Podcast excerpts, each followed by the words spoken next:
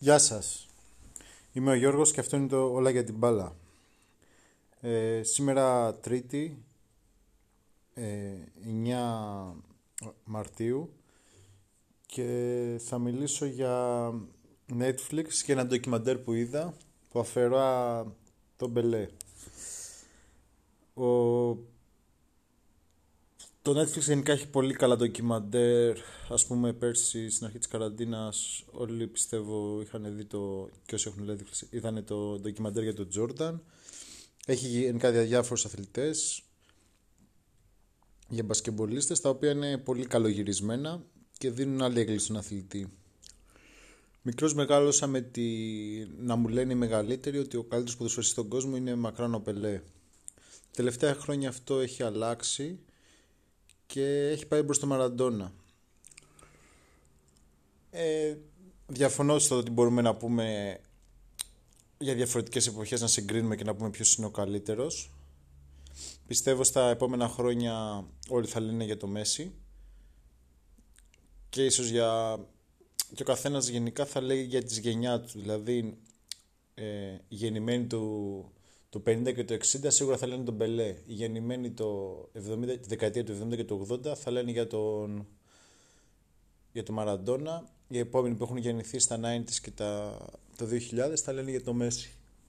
Και αυτό συμβαίνει γιατί μεγαλοποιούνται τα όσα ακούμε στην ηλικία όταν είμαστε καθώς μεγαλώνουμε. Όμως συμβαίνει αυτό για τον Τζόρνταν, πιστεύω στα επόμενα χρόνια αφού αποσυρθεί ο Λεμπρόμ θα Υπάρχουν πολλοί που θα λένε ότι ο Λεμπρόμ είναι ο κορυφαίος όλων των εποχών. Κάτι τέτοιο δεν μπορεί να, να προσδιοριστεί επακριβώς, καθώς τι σημαίνει κορυφαίος. Ε, σίγουρα ο Πελέ ήταν ο καλύτερος, ο καθένας είναι ο καλύτερος της γενιάς του. Και σίγουρα αυτά που έκανε δεν, ήταν ο καλύτερος βασικά στην Νότια Αμερική.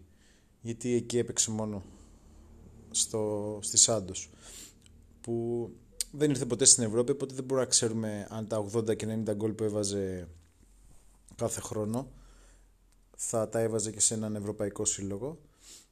Σίγουρα το ότι γεγονός ότι δεν υπήρχε άλλος Βραζιλιάνος ποδοσφαιριστής σε εκείνο το πρωτάθλημα που δεν έφτασε καν τα 600-700 γκολ, μας δείχνει ότι ήταν κάτι ξεχωριστό. Σίγουρα έβαλε πάρα πολλά γκολ στα Μουντιάλ και πήρε τρία στα τέσσερα που συμμετείχε και τον καθιστούν ξεχωριστό. Και όσον αφορά το ντοκιμαντέρ, το γεγονός ότι δεν υπήρχε. Οι κάμερες τότε ήταν πολύ χάλια, δεν βοηθάει στο να λάμψει το όνομά του. Ακόμα φαίνονται πολύ κακοί αμυντικοί, πολύ κακοί τερματοφύλακες. Δηλαδή κάποια γκολ φαίνονται πολύ αστεία. Είναι σαν. και σίγουρα δεν υπήρχαν τόσο τζετζαρίσματα, δεν υπήρχαν. Απλά αν πήγαινε στην αιστεία θα έγραφε τερματοφύλακας δεν μπορούσε να αντιδράσει. Και αυτά μας κάνουν να πιστεύουμε να μικραίνουν το μύθο του. Πιστεύω οι επόμενες γενιές ε, θα τον έχουν...